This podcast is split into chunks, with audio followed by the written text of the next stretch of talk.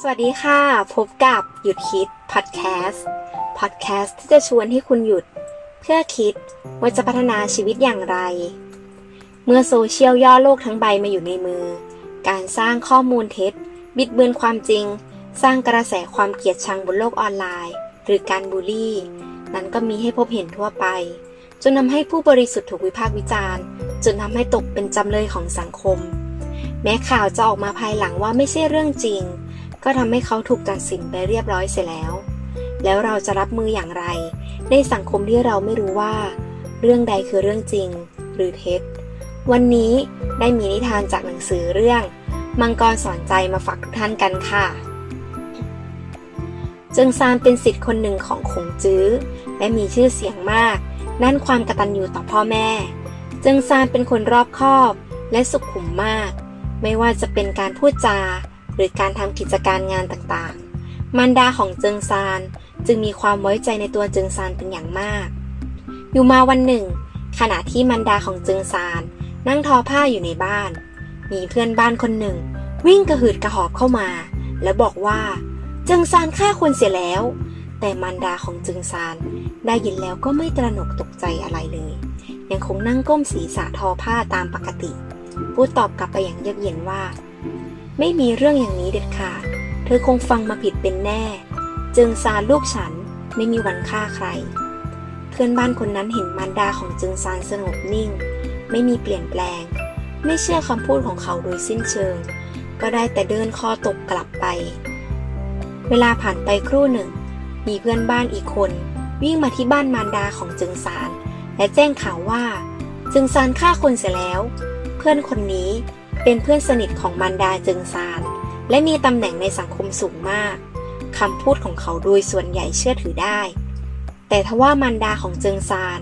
มีความเชื่อมั่นในบุตรชายของตัวเองมากกว่า ยังคงไม่เชื่อข่าว นั่งทอผ้าตามปกติ เพื่อนคนนั้นเดินออกกลับไปไม่นาน ก็มีคนวิ่งเข้ามาเหงื่อท่วมตัว บอกกับมารดาของเจิงซานว่า เจิงซานลูกของคุณ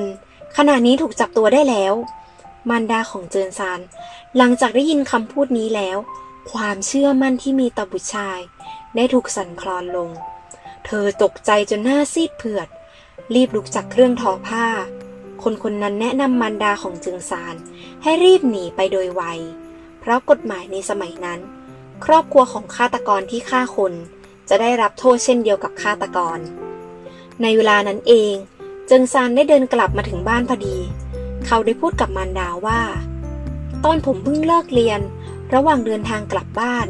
ได้ยินเขาพูดกันว่าฆาตกรที่ฆ่าคน มีชื่อและนามสกุลเดียวกับผม ชื่อว่าเจิงซานเหมือนกัน คนอื่นๆอาจจะเข้าใจผิด คิดว่าผมฆ่าคนเสียแล้วมารดาของเจิงซานพูดว่า แม่รู้ว่า ลูกต้องไม่ไปฆ่าใครแน่นอน แต่ใครๆก็พูดอย่างนั้นจนแม่เริ่มคล้อยตามเชื่อตามไปแล้ว ข่าวลือนี้ น่ากลัวจริงๆ คุณผู้ฟังคะ แม้กระทั่งเรื่องนี้เอง ผู้เป็นแม่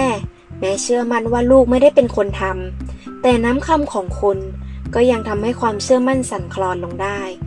หากข่าวที่มาจากแหล่งเดียวกันผ่านสื่อซ้ำๆ เมื่อเราเสพข่าวนั้นแล้ว เราจะหลงเชื่อเข้าใจผิดหรือไม่ เราจะนั่งวิจารณ์เขาอยู่หรือเปล่า หยุดเชื่อจากการฟังต่อๆกันมา และหันกลับมาคิด ก่อนเชื่อ พิสูจน์ ก่อนวิจารณ์ เพราะก่อนที่คุณจะปาควรใส่ใคร มือของคุณเองจะเปื้อนโคลนก่อนคนอื่น ดูที่การกระทำของเขา เพราะการกระทำสำคัญกว่าคำพูด จงอย่าเชื่อในสิ่งที่เราได้ยิน แต่เชื่อในสิ่งที่พิสูจน์ให้เห็นด้วยการกระทำแล้วคุณจะไม่มีวันเสียใจภายหลัง ขอบคุณสำหรับการติดตามในวันนี้ และพบกับข้อคิดสาระดีๆ ได้ใหม่ใน episode หน้าสำหรับวันนี้ สวัสดีค่ะ